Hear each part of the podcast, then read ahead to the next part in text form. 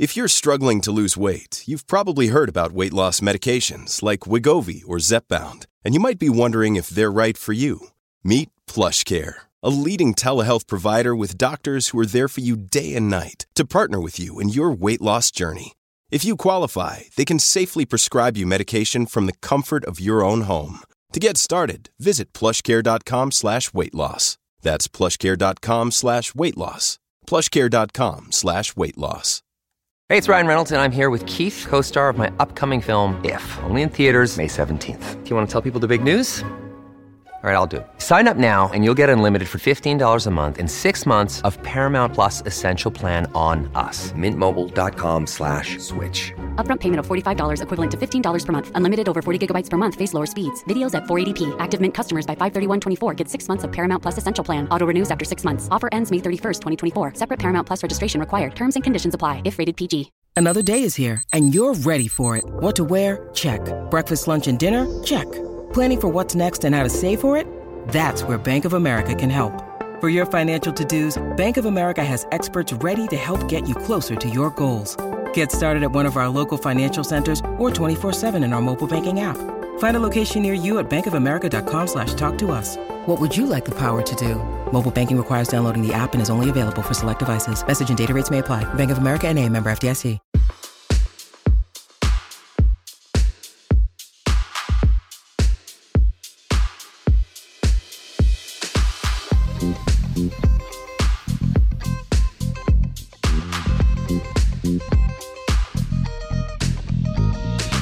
Hey everyone, Jon Wertheim here. Hope everyone is well. It is this week's Sports Illustrated Tennis Podcast. Welcome back. This week's guest, Max Eisenbud. He's the head of IMG Tennis, one of the real power players in tennis. We spoke to Max earlier this year when there was so much swirling uncertainty. Um, there's been a little less uncertainty recently. Uh, a number of you wrote in then about how much you liked his perspective. You were surprised by how unfiltered he was. Figured we would check back in with Max on this day in early December when we learned that yes, there will be a 2021 Australian Open. Uh, it's a go. It's been pushed back three weeks. There's a quarantine. It is still unclear what will happen to the events that precede it and uh, the events that are now being superseded in the calendar in February. But the Australian Open looks like it is on. Uh, I can read you an email that uh, Craig Tiley just sent to players that, that made its way to me. Uh, quote, we know it hasn't been easy for anyone in tennis. We will also pay for charter flights, player and entourage, quarantine costs, meals and accommodations. Player accommodation will be covered for their entire stay. We'll pay the full $71 million in prize money. We're working with tours on a redistribution with large increases in early rounds, likely first round purse of $100,000. Obviously, Tennis Australia can't do that without considerable financial pain. It won't be easy. COVID 19 has hurt us financially this year, similar to everyone else's experience but we think it's critical for global tennis, the player group, and the fans that the AO proceeds to help stave off any potential atrophy in our sport. Um, so that uh, that is some good news coming out of Melbourne, um, and I'm sure there will be a lot of uh, happy players, fans, coaches, everyone else in the tennis infrastructure. Um, so Max and I talk about that that bit of breaking news, that happy bit of breaking news. What can players expect? Uh, we talk about how tennis has held up in this strange year, why he doesn't like the WTA's China policy, wide ranging conversation about tennis in 2020 and looking forward to next year, this strange uh, rotation around the sun. Um, so, here from his home office in Florida, Max Eisenbud. All right. Thanks for uh, thanks for stopping by. How you doing? Yeah, good. I think uh, as good as you can be in this world. We, uh, speaking of good, we are a few hours uh, removed from this. I, I, don't know if it's an official announcement, but a, a quasi-official announcement. There will be an Australian Open. Looks like it's going to start February 8th. Three weeks uh, of pushback. For, from your perspective, uh, good thing, bad thing. When, when did you hear? What, what, do you make of this announcement? I mean, I, I think it's whenever you can play. You know, it's a good thing, and I think the tennis world um, has done a pretty good job of, of, of trying to play um, and keep the players safe. Um, I think the U.S. Open, you know, was the catalyst, and and uh, and I think people are probably appreciating more now what the U.S. Open did, seeing how difficult it has been with the Australian Open. So I think I think the U.S. Open really started everything and gave some confidence to players. And then, um, you know, and then you know what's happening with the Australian Open is is pretty incredible. I mean, it's so many every day. It's something new. Um, you're at the mercy of the government, um, and uh, you know, players have concerns, um, like they should. Um, and there's some pretty strict quarantine coming in Australia. I mean, some of those uh, that's pretty tough. I mean, and you know, way different than the U.S. Open. I mean, the U.S. Open really created a bubble. I mean, it looked like the players were like going to camp. You know, they were playing cards and having fun and and stuff. And I don't see it that way here in Australia.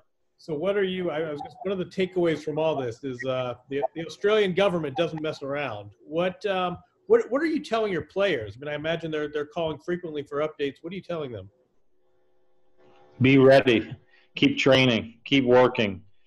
Um, you know, and every day it's something new. We're we're trying to keep everybody updated in real time. Um, and that's players, coaches, parents. A lot of anxiety. Um, first, you thought you were com- you had to get ready really quick because the the first was you thought you were going to need to leave on December 14th and that was speeding up. People didn't know when do I take my vacation, especially the guys that were playing late. Um, now all of a sudden you you're not rushing. It's it's even later. So you know tennis players are creatures of habit. I mean they have you know. So this has been very a lot of anxiety um, for the players. Have you seen the, the redistribution of prize money? going off the, the Sydney Morning Herald is my source, but uh, redistribution of prize money, hundred thousand dollars. Granted, those are Australian dollars, but still, uh, hundred thousand dollars for first round uh, prize money. I, I think there's a lot to that because there's, from my understanding, there's a lot of tournaments that are going to be moved or canceled. So if you were playing three or four tournaments um, compared to one now, right. so I think there's some sort of formula there. So I'm not exactly sure that adds up, but I think that's what they're trying to do. Since you're playing coming there instead of playing your February swing where maybe you're playing four tournaments. So I think it's a little bit of that. Have you had any players? Have you heard of any players who just it's it's, it's too much and it's quarantines and it's hotels and it's shifting dates? You know, call, call me in April? I mean, have, have you heard of any players who have thought about just opting out of the next few months here? I haven't heard that, but I've definitely heard that people are um, very concerned about the, the strict quarantine. Uh, I think I don't know the latest, but I was hearing that you know you can only leave your room for five or six or seven hours. Um, a lot of talk about you know mental. Is that good for your mental health? Right. Where you're locked in your room. Um, but listen, nobody, it's all healthy debate, um, concerns for each other, you know, especially I think on the men's tour. Um, nobody, nobody like angry or I can't believe they're doing that. Just like it, more conversation, like, is this the right thing? Can we come and do that and then compete at the highest levels? Should we wait longer? So uh, more debate than anyone being like, drawing a line in the sand saying, okay, I'm not going to do that. Right. And I think everybody appreciates what Craig Tiley, I mean, everybody knows Craig. I mean, he's, you know, a giant in our industry, um, so player friendly.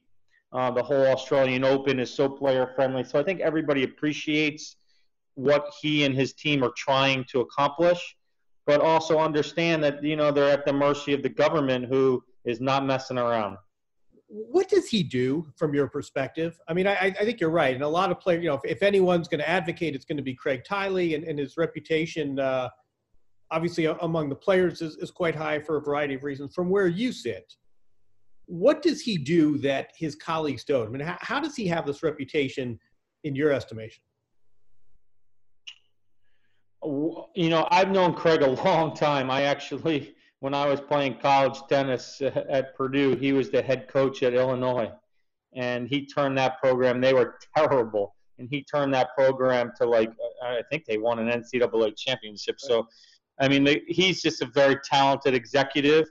Um, he he's a player guy and he does the little things um, and not just the top players. He he's player across the board and cares about the players that are in the qualifying as much as he does about Federer and Nadal and and and the, and the big three and, and Serena and stuff. So he's just consistent, always trying to make things um, easier for the players, and that's little stuff like more credentials at a Grand Slam than the other ones. So you can have your family or you know or an extra coach or a trainer um, just across the board consistent player friendly you know and we should we should point out here I, th- I think it's one one coach per player on site during the quarantine but i think once you get past that quarantine i think then then it opens up um, do you have any sense of what kind of entourages your top players are, are planning to go with naomi osaka for example will she go with a full complement do you know uh, I mean, I haven't uh, talked to Naomi and her team. I would imagine it's going to be a little tough and uncomfortable for some of those top players. I have a feeling that things might loosen up a little bit as we get a little bit closer. They'll maybe be able to negotiate an extra person. Um, but, you know, I'm getting ready to think about it. Like, listen, every day for the last three weeks, something has changed. So until I feel like it's I can get three or four days in a row of nothing changing, um, do I won't believe that this what we have now won't change a little bit.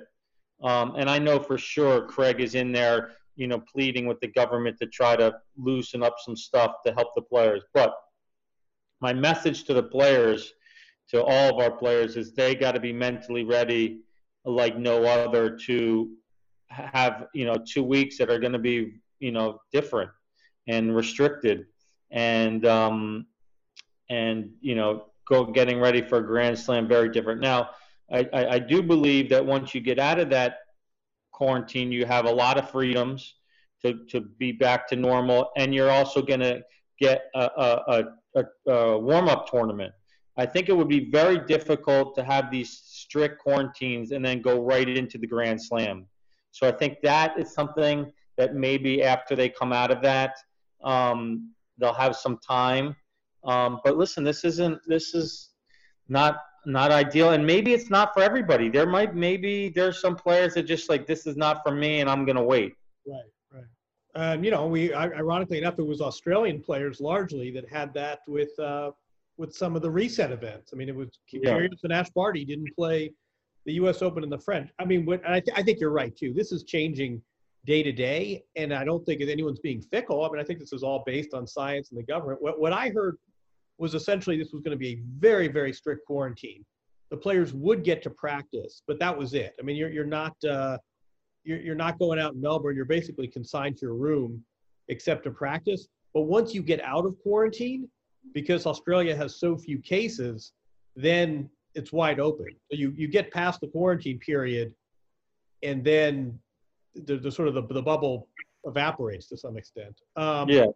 What um, I, I want to ask you too. T- today, uh, it's been overshadowed by this Australian Open news. New WTA uh, marketing campaign, new rebrand. I don't know if you've seen that. Um, it was very conspicuous to me. This uh, this is all about life after Serena, who does not figure at all in the, the marketing material that I saw. Um, it's based a lot of the younger players, Naomi Osaka, obviously, uh, do, do, you like where the WTA is right now, and what, uh, what, what what do you like, and what concerns you? Um, you know, listen, uh, the rebranding and and and all that kind of stuff for me, with everything that's going on right now, it's really hard to to you know focus on that. I mean, I think it's fine. Um, I think Steve Simon. Listen, these executives on both tours are not getting enough credit. I mean, these guys are working crazy hours, uh, changing on a dime, moving tournaments, everybody yelling at them. Every, I mean, those jobs are, are not easy, and I and I, you know, and I don't uh, envy that. So I think you gotta you gotta start there, and they're trying to do everything they can um, to help their members. Um, overall question on the WTA, I mean, I, have never been a big believer in the amount of events that are in China. I think that was a huge mistake. I think um, I think that they, in general, um, have always led by money, um, and it's easy for me to say because I'm not, you know, in it in the numbers and see everything. But in my world, some of the best deals that I've done are the are the deals that we I didn't do because of money. And when you start getting in that rabbit hole of chasing money, um, you start making you know some decisions that aren't great. And listen, I think that I just think there's way too many events in China, and uh, and uh, but you know that that's my biggest pet peeve I think with the WTA right now. I'd say more than a pet peeve. I mean, this is a, fundamental uh, sort of uh, plank of their of their business model. What you you say that interesting. I mean, you're you're the guy who managed Li Na and still do, and and saw some of the scale and the and the scope of China. Um, what, what is it about those events? I mean, why, why does just uh, in terms of listen? I think I mean listen, they made a lot of moves into China as Li Na was retiring, with with with no kind of players to follow to to follow that up. You know, I mean, maybe if it was the beginning of Li Na and you were there and you had a runway of you know eight or ten you know years. Um, we have some good young Chinese players that are coming. I mean, you know, I just am not a big believer in uh, you know events where the you know it's 20 and 30 percent capacity and, you know the facilities are amazing but the fans are not there. And um i just i just i, I just don't know. You know i just don't know. How, i just i'm not saying you shouldn't be in china. You should be in china but it's a lot no i mean there, there are more events in china right now on the calendar than there are in the us i believe um, yeah what, you know what as long i mean I didn't expect to go here, but let's go here. Ex- can you explain this to us? I mean, here you have prize money like you've never seen. You have government intervention. You have a country of you know 1.6 billion people. What's the story there? I mean, why, why do you see these matches where the fans are 10, the crowds are 10 percent? I mean, what's preventing them from papering the town with tickets? what's the disconnect where you have huge market, huge money, zero attendance? What, yeah. what's on there? I think that I'm sure the WTA is trying to trying to crack that. You know, I mean, listen, I, I think Beijing always falls on a holiday weekend, a holiday week or something, where um, a lot of people are not in town.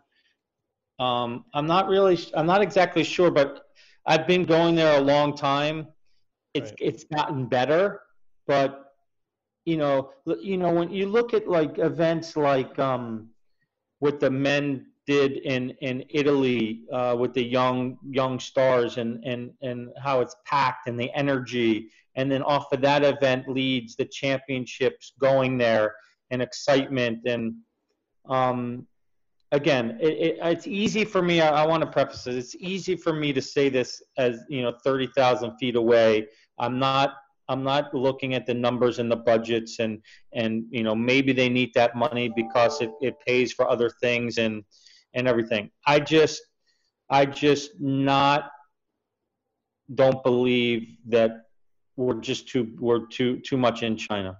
Right. And and and and some of those events maybe for less could have been you know in Europe where we have a huge uh, you know, uh, some of our great players are, are there. Um, so, but yeah, that's that's kind of something that I've always kind of scratched my head about. I mean, and and it's okay, we've been there, and then we know the issues, but then we keep going back for another tournament or another sanction or another. You know what I mean? I mean, pretty soon the whole tour is going to be in China. Right. And uh, no, I mean, I think you're, the, the irony is that the, the players all fly in and they're jet lagged and the whole field comes from the United States or Europe or Australia and everybody flies into a place where there are no players being uh, being spawned organically. Um, what um, When you need mealtime inspiration, it's worth shopping Kroger, where you'll find over 30,000 mouthwatering choices that excite your inner foodie. And no matter what tasty choice you make, you'll enjoy our everyday low prices, plus extra ways to save, like digital coupons worth over $600 each week. You can also save up to $1 off per gallon at the pump with fuel points. More savings and more inspiring flavors make shopping Kroger worth it every time. Kroger, fresh for everyone. Fuel restrictions apply. With threats to our nation waiting around every corner, adaptability is more important than ever. When conditions change without notice, quick strategic thinking is crucial. And with obstacles consistently impending, determination is essential in overcoming them. It's this willingness, decisiveness, and resilience that sets Marines apart. With our fighting spirit, we don't just fight battles, we win them. Marines are the constant our nation counts on to fight the unknown. And through adaptable problem solving, we do just that. Learn more at marines.com. What's it like being a tennis agent these days? I mean, this is uh, stra- strange times for anyone who represents uh, someone in the creative, you know, the, the performing arts or creative fields with so much shut down. What was it like being being a tennis agent in 2020? Listen, if you're Naomi Osaka's agent, you're you're you're loving life. Um, you know, her team has done an amazing job of just doing some epic deals and epic associations, and uh, hopefully people are getting the opportunity to follow um, some of the stuff she's doing because it's a lot of amazing stuff outside the box. Um, you know, she just did something with PlayStation. Uh, she just uh, did something with a uh, cartoon character in Japan. Uh, she just dropped her Nike line. So, I mean, I think the one thing that is a little bit refreshing is that those star players continue through the pandemic to be able to do business. Um, I think you see some great stuff with Serena. Um, you know, even you know Maria, uh, her companies like Porsche and Evian continue. Uh, we've already done those deals. Um, so at that level, I think that you know if those go away, if those dry up at that level, that would be really, and I think over time things are starting to get back. You know, companies are starting to engage, starting to do their photo shoots, uh, starting to do their marketing. Um, so we're starting to see that the last, I think the U.S. Open happening. I, I don't think it can be stated enough how important that was, the ripple effect of the industry, just to feel like okay, like like we had a grand slam. We can we can still compete and play in this pandemic. Real real big for the whole industry the the ripple effect was was big. Right. um you know but being an agent is always being on your toes and every day it's something different. And i think for us um, across the board whether we're recruiting um, you know, we can't go to the junior tournaments and recruit, but we can be on Zoom calls with the coaches and seeing videos and talking to the parents. So, like everything else, we just got to reinvent and hustle and work. And, and our and our team of agents have done a really good job. I mean, I'm really proud of our group, uh, and I think we're going to be very well positioned when we get out of this pandemic um, to do really well. So I'm proud of that how, how would you answer this question? Pro- professional players ranked blank and up need an agent. I mean, what's what's sort of the cutoff for where it makes sense for you, but also for the player to pay a commission and, and have this service? Right. Um, I don't think there's a I don't think there's a specific ranking. I mean, probably all players that are ranked in the top 20 um, probably will need some sort of agent uh, to help them. But then there's again, you know, if you're ranked uh, 125 in the world, but you're from India, uh, you're probably a big deal and you probably need an agent. Um, so I think it's a combination of ranking. I think it's a combination of what market you're from, uh, a combination of age. Um, but just to have an agent, uh, to have one is not good for anybody. I mean, there's got to be some business that on both sides um, you know, and um, you know, you know, I had a great uh, call the other day with a client of mine, Laura Robson, who you know I signed at you know a pretty young age. I thought she was going to be you know top ten player in the world. She gets injured. She has two hip surgeries. She had a wrist surgery. Um, and then you pivot, and we start talking about life after tennis and getting into broadcasting. And she loves baking and cooking, and and we're pivoting and and trying to. And although she's come, you know, she came back and she wants to still play. Our conversations are life after tennis and how we can, you know, give her a career when you know if this hip doesn't make it, you know, the third time. Um, and there's Uh, if there were a baking show based in the UK. You might have a way for her to put those skills to use. yeah, Uh, we're- But I saw Yeah. her. I saw her hitting though. I thought she's uh, Yeah. a video of her.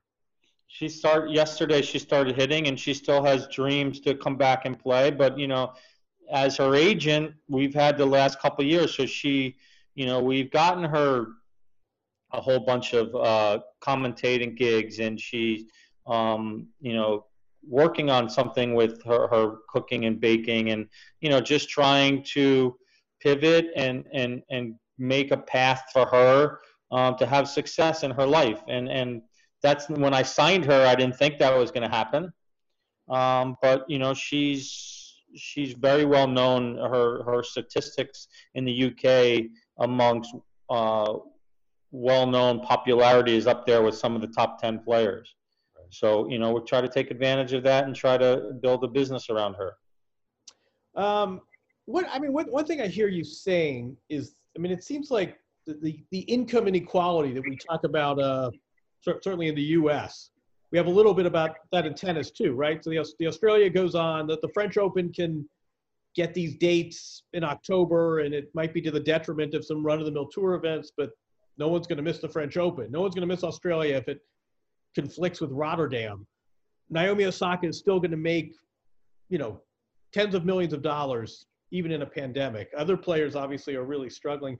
Um, what what do we make of that in tennis? I mean, does it does it matter as much? Are you concerned about it? If we have uh, the the rich getting richer and the people and tournaments in the middle struggling a bit, we have this gulf. Do does it matter in tennis? I think so. I mean, that's not good for anybody. I mean, we've all tried to, and the one great thing about our, our industry is I think everyone uh, does try to help each other.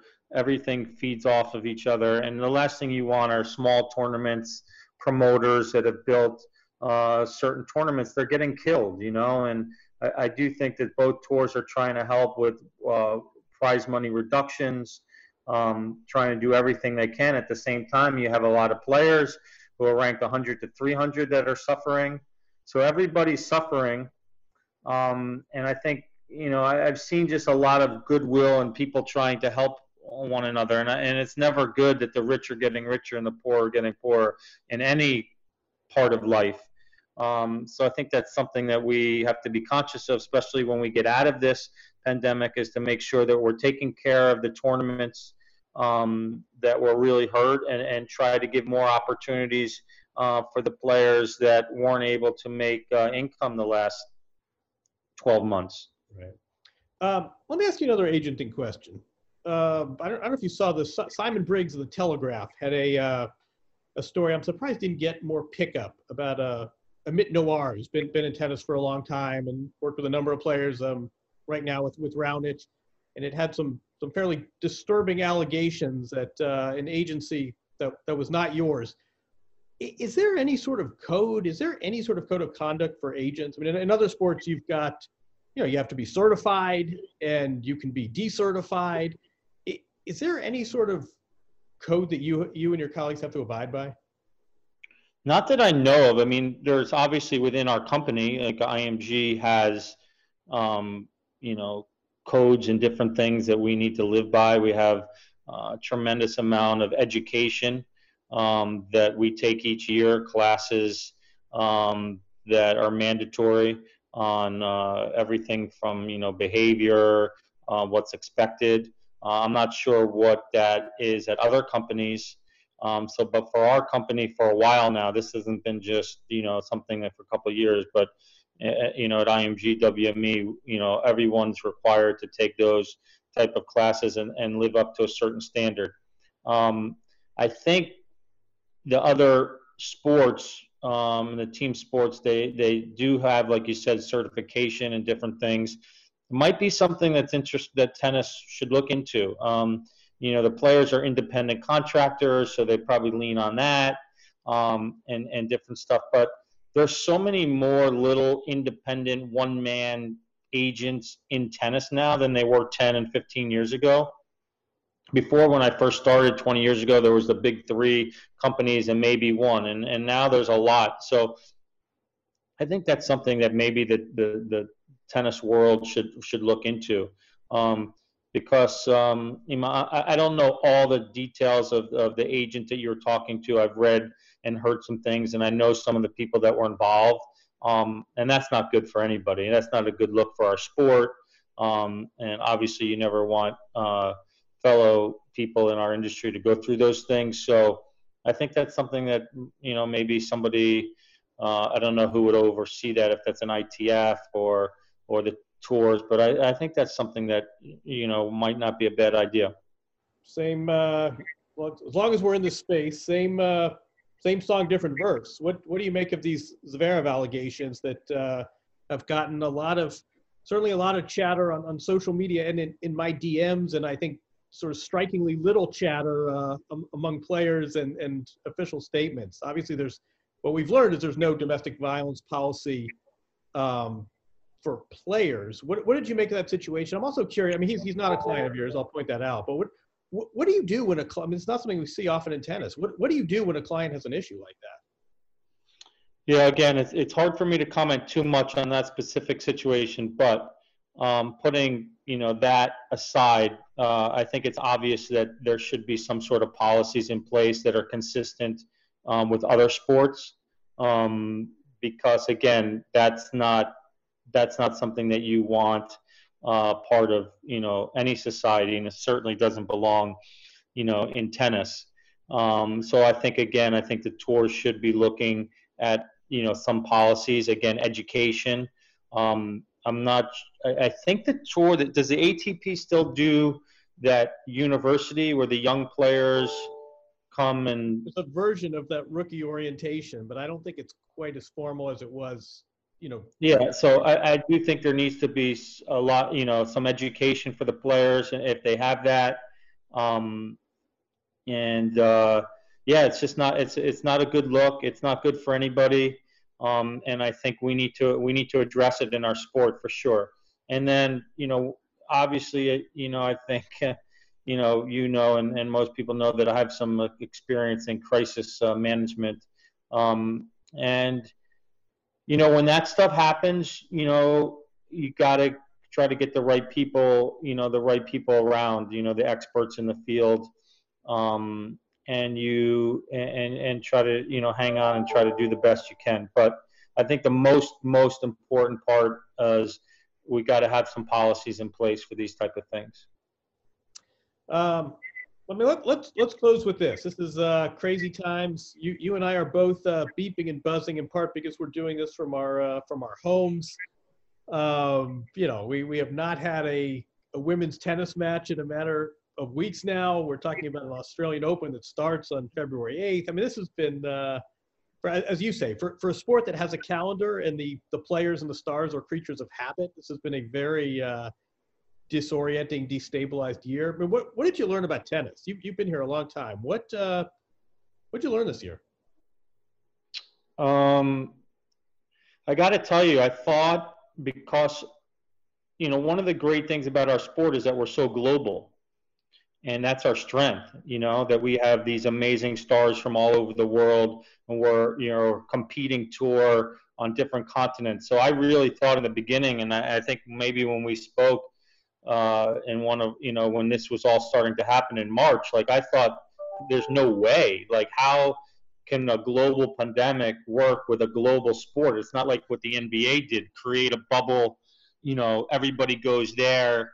You know, so I just didn't think there was a way. I didn't think there was a path.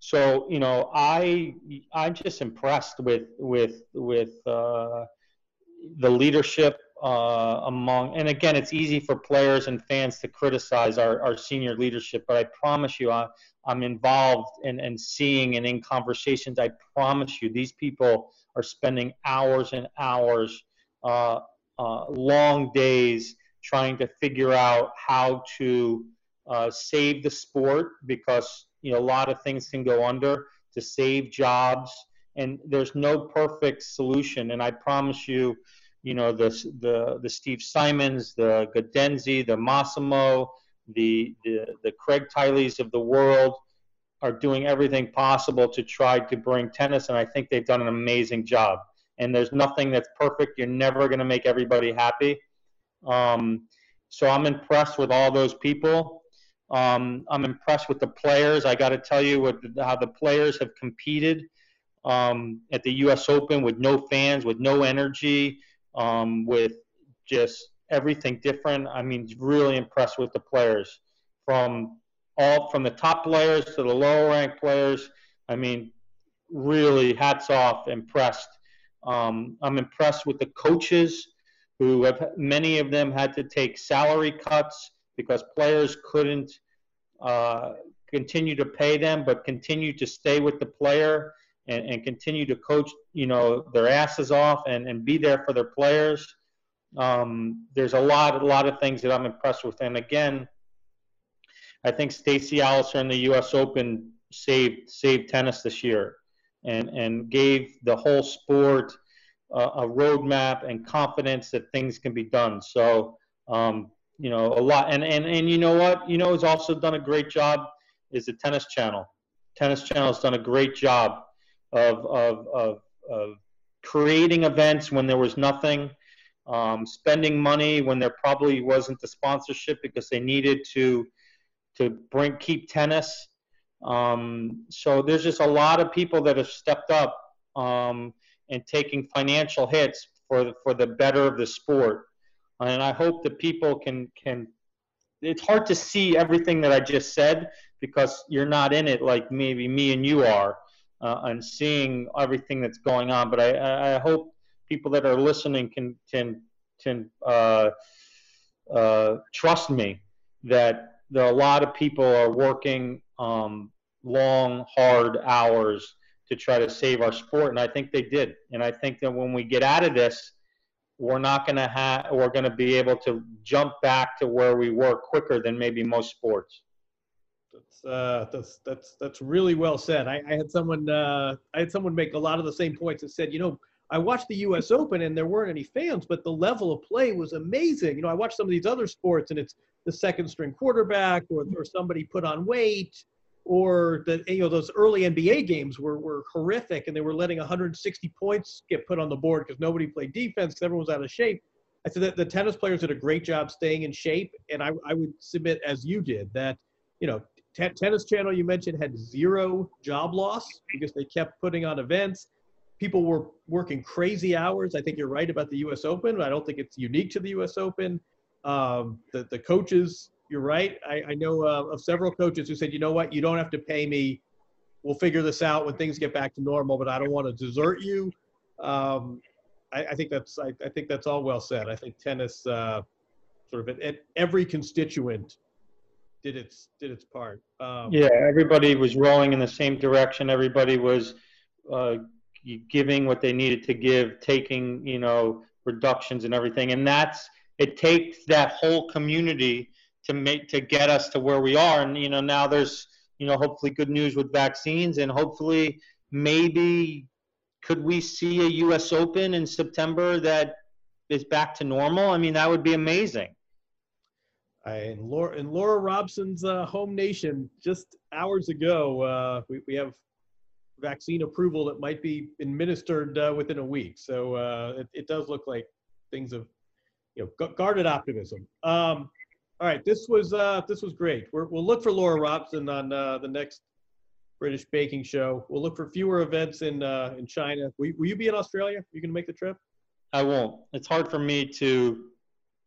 I'll send. Uh, I've been sending one or two of our younger agents who has no wife and no kids that can fit in a quarantine for two weeks and kind of be there for the players um, which I think the players have appreciated. We've tried to put one or two agents in the bubble that can be there to help all of our clients um, when things come up. And, uh, you know, we had all, all, sorts of protocols in place that if, a, if one of our clients you know, uh, got COVID and what we would do and all that kind of stuff. So we'll continue to do that. Um, I don't see much um, manufacturers and tournament directors and, and stuff traveling to these tournaments where um, business would be taking place. And, you know, there's, you know, I don't think there's any reason for us to be, it's an expensive trip to go uh, down there. So we'll continue on our path of having one or two agents down there. Um, and we'll continue our uh, Zoom calls. And uh, hopefully we can, uh, you know, get out of this but certainly encouraging. Certainly, I feel like for the first time that there's you know some light at the end of the tunnel and and maybe a finish line. I, I think we spoke after Maria's retirement in like the first week of March. So uh, it's it's been it's been a hell of a year. But no, I I I think you're right. I think she picked, I think she picked a good time to retire. She, she timed that pretty well. Um, all right, this was uh, this was great. Thanks as always. All right, John. Anytime we'll uh we'll, we'll see where we go from here, and maybe we'll we'll see you in Indian Wells or Miami. I'd like that. Okay, be good. All right, see you. Thanks. See Great. You got it. Bye. All right, thanks to uh, Max. Enjoyed that conversation. Hope you did too. Interesting take uh, again from one of the the heavy hitters in tennis. Uh, we'll see how all of this shakes out. We'll see if everyone goes down to Australia. We'll see if Indian Wells follows. There was uh, a report that Indian Wells was hoping to have some sort of assurance that at least 25% of uh, the fans would be accommodated. I'm not sure if uh, the California government in December is prepared to make that projection into March, but we'll see. Um, does Miami follow? It is not cheap to retrofit a football stadium for tennis. Uh, does Miami happen? A lot of questions uh, still out there. The good news today is that the Australian Open 2021 looks like it will happen starting February 8th. That's a bit of good news. Uh, Jamie is busy putting to bed Sports Illustrated Sportsman of the Year issue that you uh, should look for shortly.